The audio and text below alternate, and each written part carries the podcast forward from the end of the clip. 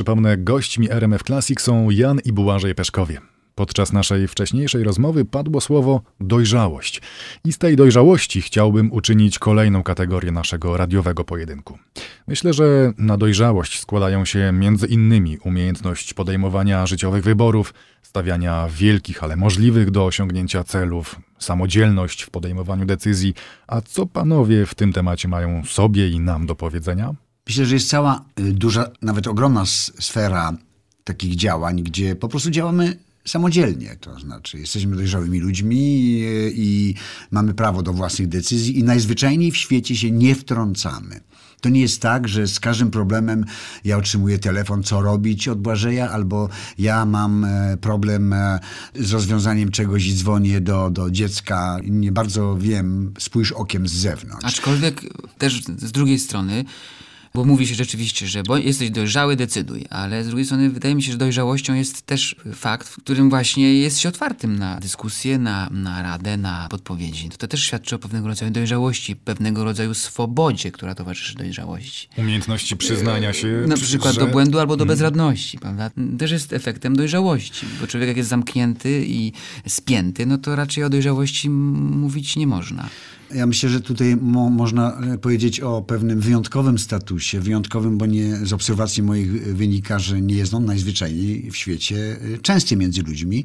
Mianowicie o statusie przyjaźni, która istnieje e, między mną czy nami. Mówię o mojej żonie. Tak, tak. Aha, myślałem, że mówisz i, o nas. I, właśnie, tak. I właśnie dziećmi. No. Zarówno z córką Marią i Błażejem i Kasią. Mamy ten rodzaj relacji, ja uważam, że to jest niezwykle szczęśliwa relacja. Być może te trudne chwile też na to e, jakby pracowały, e, pracowały że bywają takie sytuacje, czasami one nawet ekstremalnie przebiegają i to w takich najmniej spodziewanych e, momentach, na przykład kiedy co dwa lata spędzamy święta ze sobą, prawda? Mamy takie dyżury.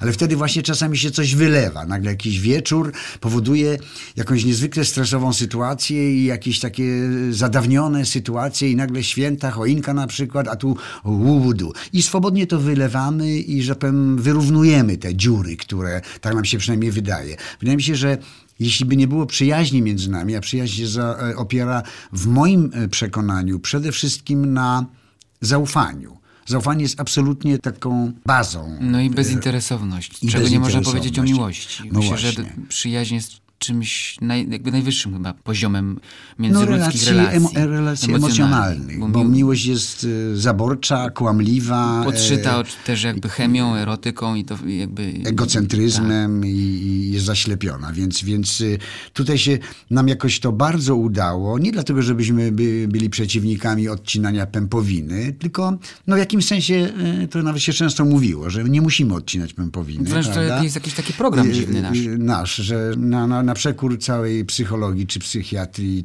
Po prostu nie, nie, jeżeli potrzebujemy siebie, no to najzwyczajniej to zgłaszamy, że mamy całe sfery życia, które prowadzimy samodzielnie a kiedy trzeba się czegoś poradzić, wykonać telefon, spotkać się, no to najzwyczajniej się, się spotykamy. Radiowy pojedynek ojca z synem w roli sekundanta Tomasz Piekarski.